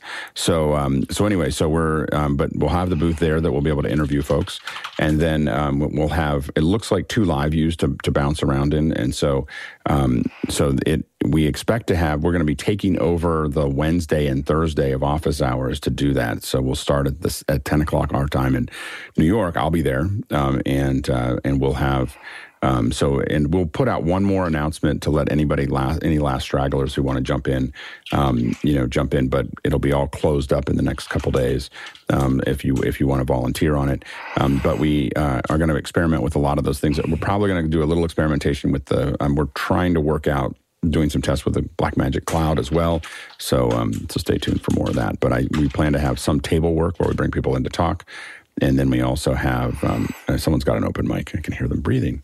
so anyway, so um, the uh, uh, we definitely um, this will probably be the most time we've spent on it. And part of this is because the table will allow us to um, slow down a little bit, you know. So so we can uh, we we can actually uh, for the for the roaming crew they can be between segments as we kind of go through that process. And so we think that that's going to make a huge difference and it really set up things. I mean i don't know if we'll if i'll be willing to cover if if the table goes well i don't know if i'll be willing to cover an event we don't if we don't have a table in the future. So because um, i think it's going to make a huge difference in how we do it. So stay tuned for that. Next question. Next question from Douglas Carmichael. Maroon 5 had a Las Vegas residency that was performed in Dolby Atmos using an L Acoustics 9.1.4 PA without using an L-ISA processing unit. Wouldn't you need L-ISA for immersive mixing with L Acoustics? L Acoustics seems to be an ecosystem company. Uh, it is an ecosystem company, and um, the processing, you know, oftentimes they have a system that's built for that, but it doesn't necessarily need it. I mean, you're still just de- deriving channels. I think it would be very hard to do without the um, the rest of it there, but you wouldn't need to have it. It wouldn't be required. I don't believe. Go ahead, Courtney. Yeah, riddle me this. I didn't understand if you're recording if you're recording it for later, you know, listening at home uh, in surround um, that would make sense. But if you're doing PA in the room, the room is the room, and the room is what's generating the acoustics. You don't have to artificially recreate the acoustics in the room that is the room. You know, well, you're not recreating the acoustics, but it's it's it's giving you an you know moving the the music and everything around you. So, you know, most of the time, I mean, you're really it's like a left right array. You know, that's how mm. people are, are experiencing it, and this is being able to have the music really, you know, be coming from different areas while you're sitting in it, so you can really hear that surround. And I've I've sat I haven't sat in a a room full of people. I've sat in a recording studio that is mixing a live show, um, and it's a very superior experience. Um, and so recording studio is usually a very dead room, and a hall where you're performing with a live audience is usually not that dead a room. Well, that depends on how they built the room. You know, like there's definitely there's definitely halls that I've been in that are dead, like dead, dead. You know, and and um, which you know, and and that creates a whole, you know, set of impulse challenges, you know, for that. But but I, you know, I think I don't know. You know, I'm, I'm going to guess that they and if they did this, I'm guessing they did it at the MGM theater. This is the Dolby the, the Dolby has partnered with MGM to to build these residencies out. So I'm not sure if that's the case or not, but I think that that might be where, where it's at, and that's been very well treated for you know doing this kind of thing. And so reducing all those reflections are very important as far as the experience goes. And you know we the, the harder part a lot of times with the the processing is really who who really gets that whole experience. You have a large volume of people, and the people. There's always one thing that I'm. Uh, even Courtney's seen. I'm very ruthless about getting to the, the the optimum uh, seat. I think we were down at Amazon, and we were. The, I think we ended up sitting. We were at the Amazon theaters down there for a demo and for SMPTE, and I think that we were sitting there for an hour beforehand because I was like, I'm going to have this seat.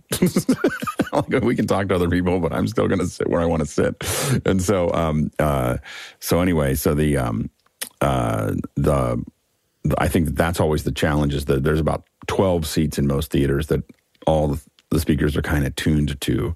And so those are the ones you want to sit in. How do you handle the rest of the audience?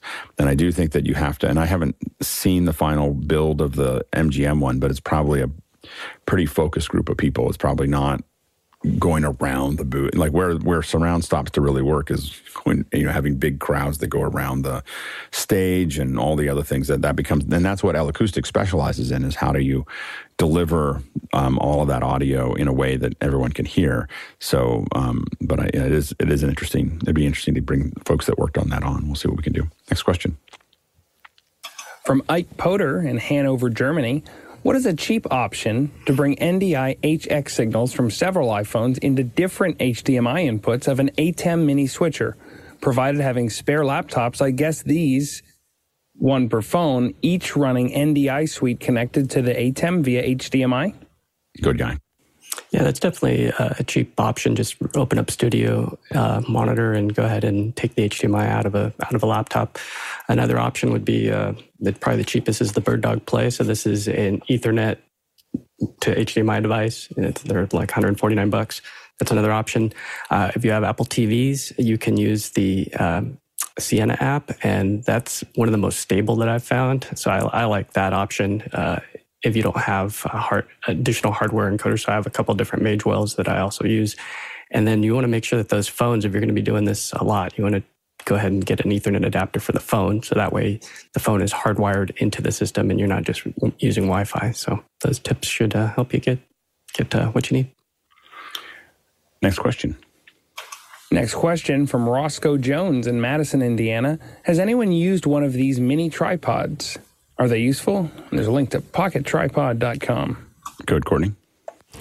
Well, it's misnamed because it doesn't have three legs, and a tripod has three legs. That's what it means. It, uh, if you take a look at it, it uh, fits in your wallet apparently, and you unfold it, and it holds the iPhone on a flat surface. So you got to carry around this stone surface with you uh, in your backpack in order to put it up at eye level. So there, there's that problem. But it's good for propping it up, I suppose. Uh, you know so you don't have to find something around to prop it up on. How much does if it cost? I don't know. Let's see. Thirty bucks. Thirty bucks. Yep. No, wait. Seventy dollars? Oh, two two of them for 30, 70 bucks. And I'm gonna I'm gonna talk here for a second because I just uh, I was like, oh, we're about to close up, and then I realized there were a bunch of questions in the drop, so we're gonna bring those in. I, the question manager in the background. I just want to I just want to um, apologize. I'm I'm doing a lot of things all at one time, um, and so it's it's a little bit of a um, the uh, let's see here the um, yeah. So uh, we'll see if we can move them over. Just move them over. They don't have to do anything. Just move them. I'll move them. like we just we just got to get them get them over there. Oh, they came in as um, they broke. Or did they break? Let's see here. Hold on. Interesting. So we must have. Uh, oh, there we go. Oh, no. We're still experimenting with this little thing, and it just takes a minute for it to. That's really interesting. It took a minute to populate. It came over and they looked blank on the way through. Um, no, let's go to the next question. Next question from Peter Rosato in Las Vegas. Hopefully, not a silly question. Is there a concern about the information shared when leveraging the large language model capabilities in email, document analysis, and other examples like what was discussed this morning? And a QR yeah, code question. There's a lot of uh, a lot of concern about that. so companies are building their own internal LLMs. You know, I'm I'm definitely not using I'm not using this for anything that is uh, mission critical. You know, like or or secret or anything else. There's a lot of stuff we do when we're talking to people that doesn't really matter, so it's not that big of a deal. But I would definitely not put anything in there that that was that had trade secrets, that had um, anything that was problematic for me to have send out to an external server. So, um, so I think that there are. Um, I think a lot of what I'm using it for is processing stuff that I'm interested in. But it, but again, there's definitely people that are concerned about that, and they should be. Um, you, you, are putting uh, core information onto us into an external um, area. Go ahead, CJ. They do claim if you are uh, somebody that goes to get the Chat GPT Enterprise, whoops, sorry. Uh, if you're someone who goes to the Chat GPT Enterprise, that they have uh, enterprise grade security and privacy, uh, but you know that's their claim. I still don't know if I would trust it, uh, but there is a way that they claim to protect your information. Next question. Next question from Eddie Hewitt in Toronto, Canada. What are some of the ways to have closed captions and PowerPoint on the same screen? Both are two different inputs. Um, I think that the, the big thing that you want to think about is designing your, I mean, that shouldn't be that big of a deal, except for the fact that the closed captions, you need to think about your slide design so that the closed captions are not going you know, over top of things that you need to see. So um, that's the big challenge when you start to use closed captions and you're expecting people to use a lot of people to use them, which is becoming more and more the case. You want to think about, you know, how you design slides and leaving that area opened.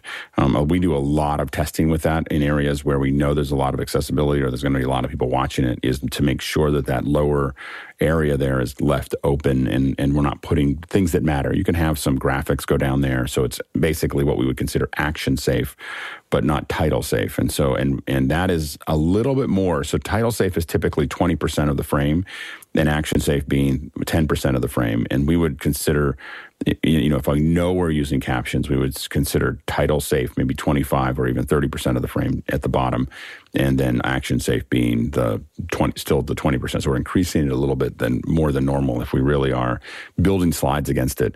If you're not using a lot of text in slides, which is the way you should build slides, by the way, then it doesn't matter as much because people will get the idea. so, but don't, you, what you should do is not use a lot of text in your slides, and then, then it's not as big of a deal. Next question. From Craig Kadoki in Toronto, Canada, how many channels of audio can QuickTime Player on Mac record? I've got a file that has eight. Is there a hidden menu in app to select channels from a multi channel interface IO? I don't know. Um, it, you know, technically, like an SDI signal will take 16, but I think it might be eight. But only the only thing I would check, and I've never really tried to figure out. No, I have to admit, I've never tried to do that. Make sure that it's not eight pairs instead of eight channels um, because the QuickTime may be thinking of those as pairs, but I've never tried to record more than two channels on QuickTime. So we'll, we'll do some research on that. Um, next question. From Mandy Van Cleve in Monroe, Ohio. Has anyone used the external recording feature on the iPhone 15 Pro models? Um, I haven't yet, but I'm planning to do it over the weekend. So if you ask this again on Monday, I'll probably know. So I'm, I, uh, I have the drive ready to go, and I, I literally popped up and it said um, last night when I went to record my kids' um, uh, sessions, the, it popped up and said you can't record 4K 60 on the internal storage. You have to, you need an external drive to record 4K 60 ProRes log, which is what I was trying to do, which is totally absurd, I admit. And so, um, so we're working on. I'm to play with that and put it into a drive and see if it see how well it works. Next question. From Tony Mobley in Newnan, Georgia, I'm having the blue screen on the Ikan teleprompter. What can I do to resolve the issue? I've replaced the cables, powered off, still showing a blue screen. The blue screen on the on the Ikan, if I remember correctly, is is it doesn't have an input, so it's not seeing the input. So you may have the wrong input selected. Go ahead, Courtney. Can't you, Courtney. Yeah, that was what I was going to say. Is is make sure you have the right input selected, and if it isn't getting uh, the Ikan, some of those smaller monitors are really picky about frame rate, and uh, they may not be able to take uh, 60 hertz. They may have to only take 30 hertz. Uh, so look at that. Um, you know, check your frame rate and uh, the format of the video you're trying to feed it. Because if it's not the exact correct aspect ratio, a lot of times the scaler that's built into those smaller monitors can't handle anything other than standard Rec 709, uh, you know, 1024 by 768 or 1920 by 1080. You know, the standard uh, monitor display resolutions for HD and full HD. Next question. Next question from Paul Wallace in Austin, Texas. The romance between Chiefs tight end Jason Kelce and world's biggest pop star Taylor Swift represents an alliance with the only cultural force in America bigger than the league itself. A New Yorker article to follow. Go ahead, CJ. You know, it's interesting. The uh, it seems like the Taylor Swift fandom has it's almost like it's become sentient and it's its own organism outside of their control. When I got up in the morning on Thursday and I was having breakfast in the hotel and I'm watching the TV. They were still talking about the fact that Taylor Swift attended an NFL game. Uh, the NFL changed its banner on Twitter temporarily to not about not be about football, but to be about Taylor Swift. It's it's kind of it's kind of incredible to just to, to watch it. There was another there was another tweet where she was eating I think chicken nuggets with ketchup and what could have been mayonnaise, but the person wrote the article that said it's ketchup and seemingly ranch. And then Heinz followed up with a tweet of a mocked up bottle of ketchup and seemingly ranch. And you're just like, are you kidding? Then the Empire State Building lit, apparently lit the top of the Empire State Building red and white. And then they tweeted ketchup and seemingly ranch. And you're just, it's its own organism. It's crazy the we, we talked about this a little earlier farming versus hunting and gathering. One thing that some artists are really good at and taylor swift happens to be exceptional at is um, is building that fandom you know and and the thing is is that it, it's it's something that you you've that you know i've i um, have done shows that included taylor swift and it is it is a um, uh, it's a whole different thing but the her focus on her fans and you know um, and really how she interacts with them over the last it's not been the last year or when she needed them but over the last decade is what's made i think what's really built this you know and the fact that she doesn't come across as perfect or anything else. She's you know she is who she is. And i think that i think she's she's done a really good job of of having people. We had a uh, um, we had a, a a babysitter who uh, was you know she's a Swifty and she basically babysits just to get money to go to Taylor Swift shows. so and um, and it, you could tell that there was this this thing about there's an ide- identity connected to doing that. There's a lot of other people just fans, but there's identity there that, that is really interesting. But it, it's um, I think it's really culturally it's really interesting of how she's really built that up um, over many years of of diligent and constant work. It's not something that she does every once in a while or right when an album gets released. It's something she's doing all the time. Yeah, good, Courtney. Yeah, what really amazes me about this question is that. Um, uh, Paul Wallace, who is a few years older than I am, has his finger on the pulse of pop culture. I'm proud of you, Paul. okay. Oh yeah, go TJ.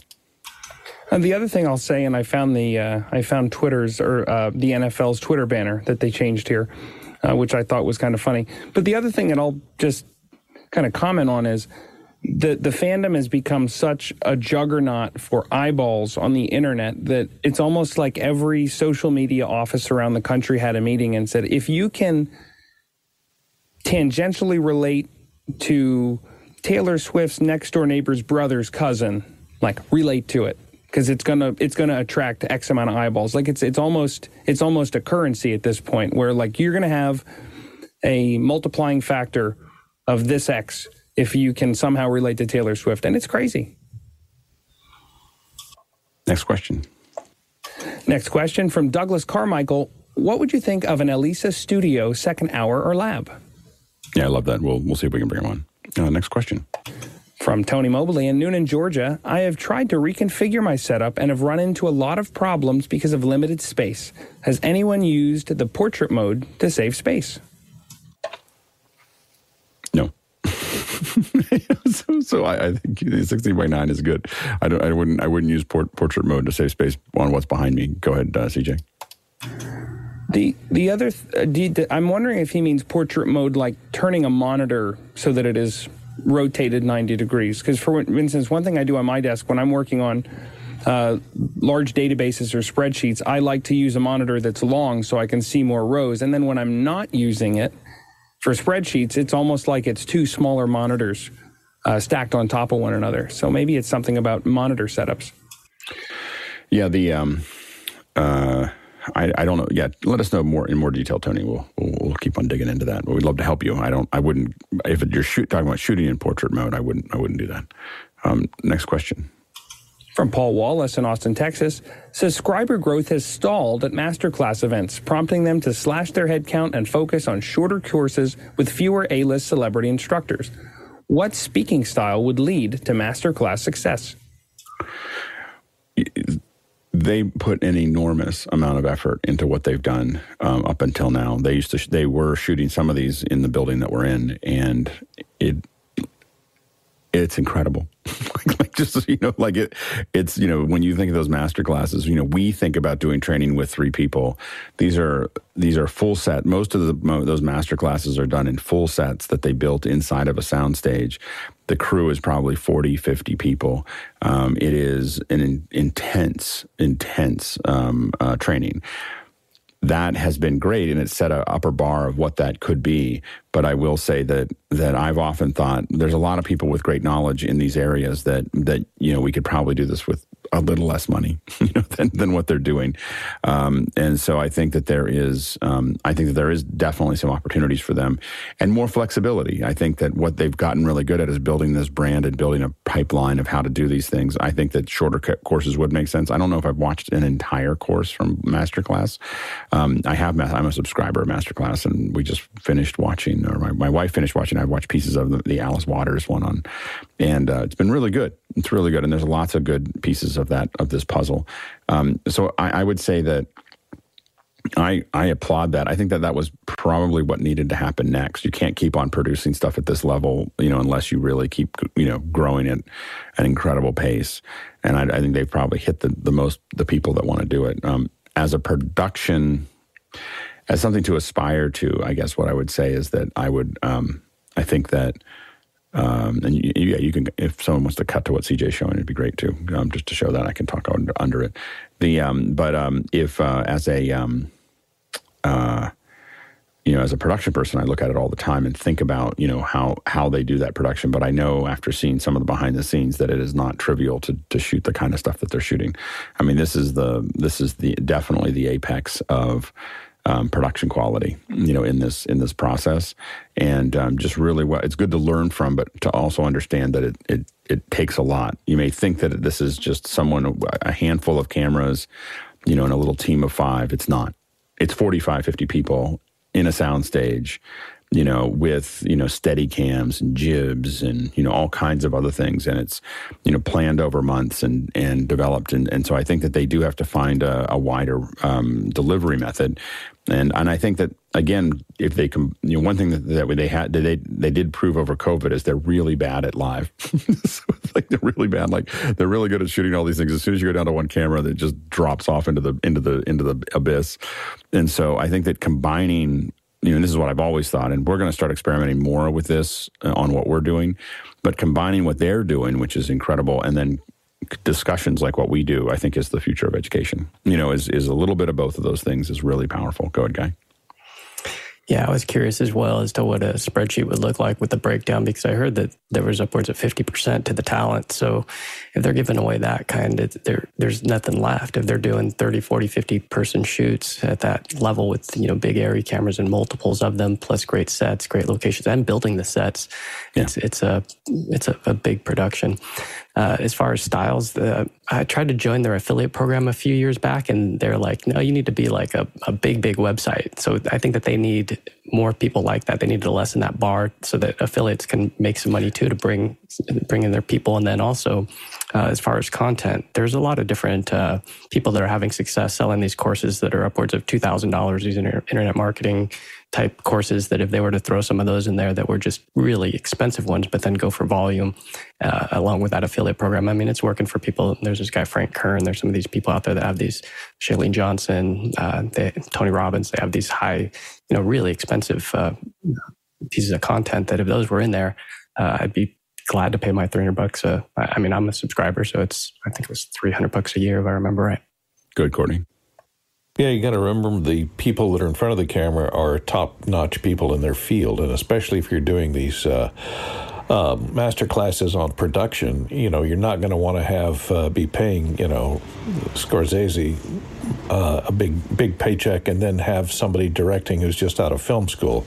So they you want to hire a top notch director to direct them because, you know, a lot of these you know people that are top of their field don't necessarily want to have a cinematographer that's just out of film school or something. So you're paying for quality film crew to shoot that stuff uh, to maintain your your level of professionalism just on the set. You know.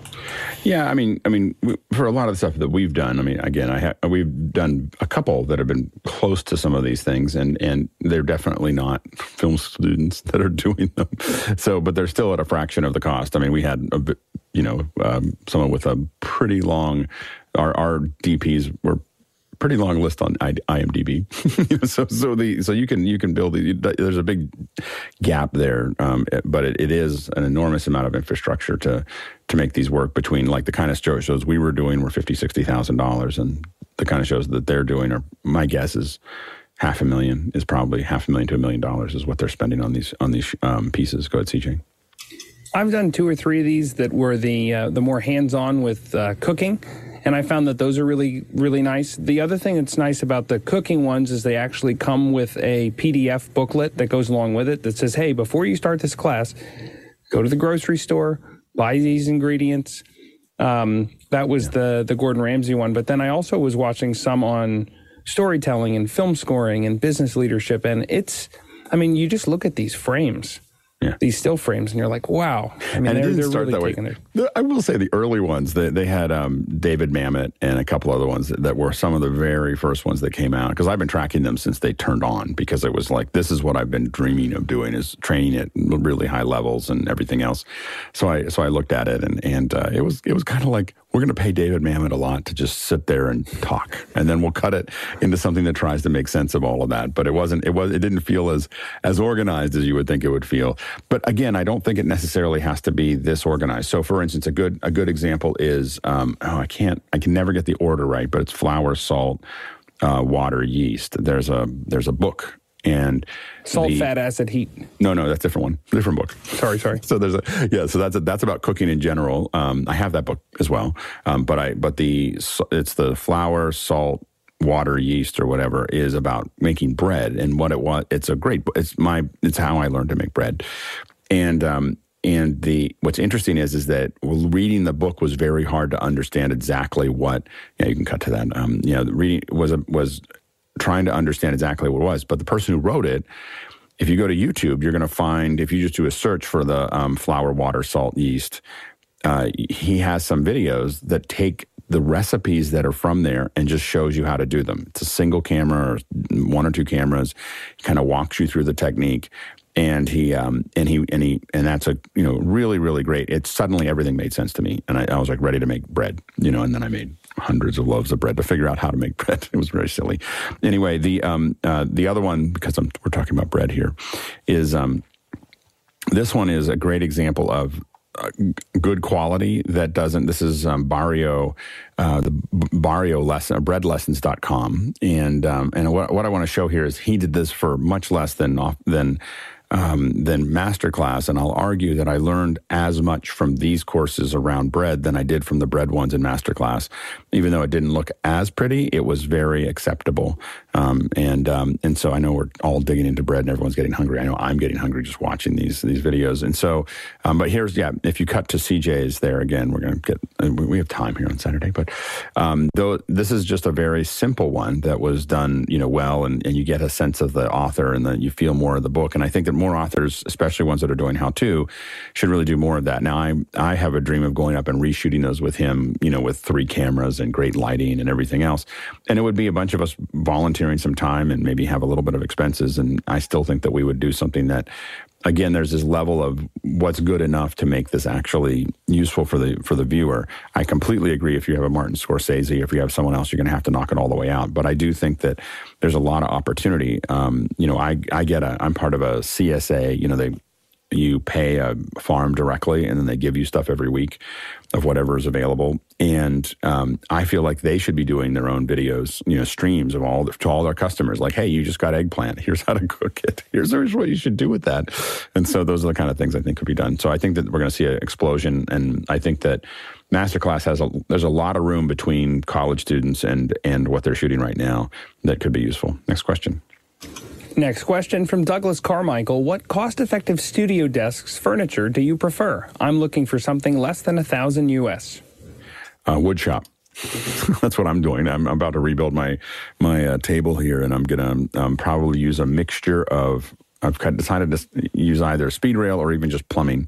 I kind of like the plumbing look, so I may, but I'm looking at using like some basic plumbing there, so that all the ma- major infrastructure is all metal, and then I'm gonna build the stuff on. There's a wood shop. The, the library in near my in my town has a wood shop. How many libraries have a wood shop? All libraries should have a wood shop, um, and so I'm going to go build a, build some tabletops for that. Uh, next question. From Paul Wallace in Austin, Texas, I just bought a Hyundai Ioniq 5 even though I live in the shadow of the Tesla Austin Gigafactory because I love the paddles that let you control regenerative braking. Any thoughts on Tesla versus the Ioniq 5 regenerative braking and interface in general? Good, John. Paul, Paul, Paul, the Tesla Optimus robot is coming to your house to smush your little I- iconic 5. Be careful. Next question. From Douglas Carmichael, CJ, what is that toolbar on the bottom of your desktop?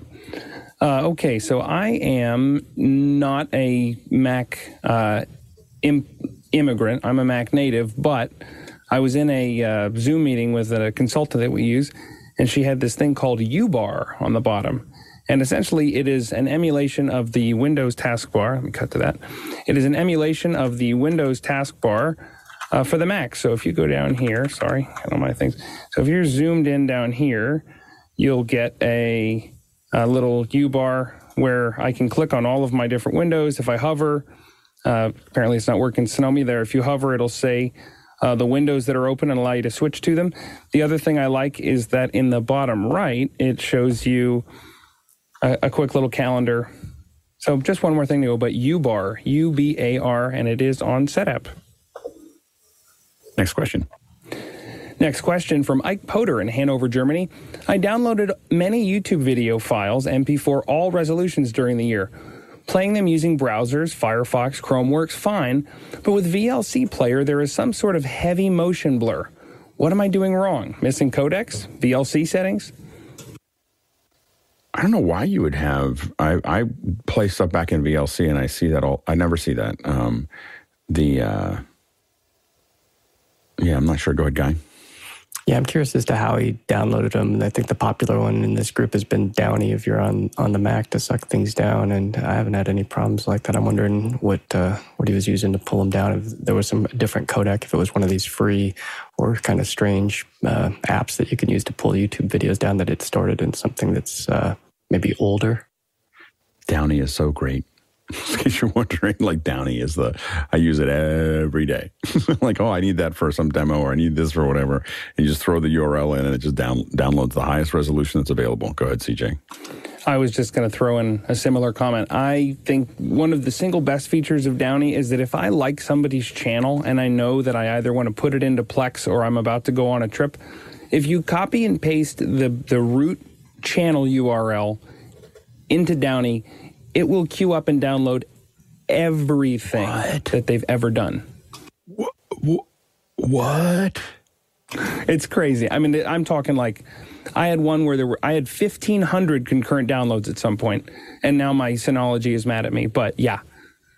What? Oh my gosh. Okay. Next question. From Jeff Cohen in Miami Beach, Florida. How does Fairlight compare to Atmos capabilities in Logic? Um, it's got a lot more. so, so Fairlight's got a lot more. Uh, um, a lot more there.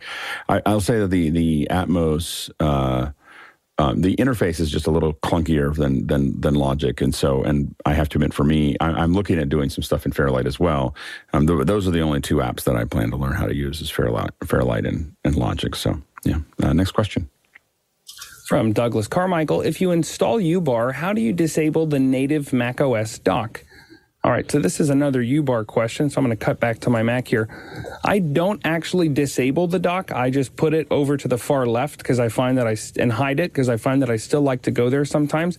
Although the one thing that you can do within UBAR is there's an advanced menu that allows you to turn on dockless mode, which somehow disables the dock uh, at the Ooh, system level, deep. and then it'll and then it'll, goes, that's a terminal command. yeah, it'll turn it'll it'll do it in the terminal. It'll kill all your your uh, dock preferences, the screen will flash, and then that one is a little scary for me, but uh, it works. But like I said, a pretty fully featured, well done application. I'm a huge fan. CJ, great work. It's good to have you here. Your first first uh, day on, you did great. So um, uh, both yeah. as a reader and as a panelist. Could be better, really but exciting. Really, really great to have you. Thank so, you. Um, welcome to the welcome to the crew. We hope you come off and so I, I, know it's probably going to be weekends or whatever, but uh, any days you can make it, we'd love to have you. I'm definitely trying to uh, uh, chime in on Mondays too uh, with the business folks. So I'm I'm doing back to back to back. I'm today, tomorrow, and Monday. That's perfect. Awesome. It's really, really great to have you.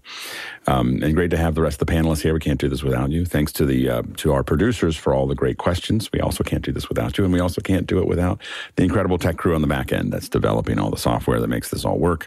Um, that also is, um, you know, uh, managing and figuring out what we're going to do every day, and then finally, um, they are um, actually running the show and cutting the show. This is not done in, as you may have guessed not done in normal Zoom. I think we did pretty good, uh, and we had some pretty good, a pretty good time with the HDR stuff um, today.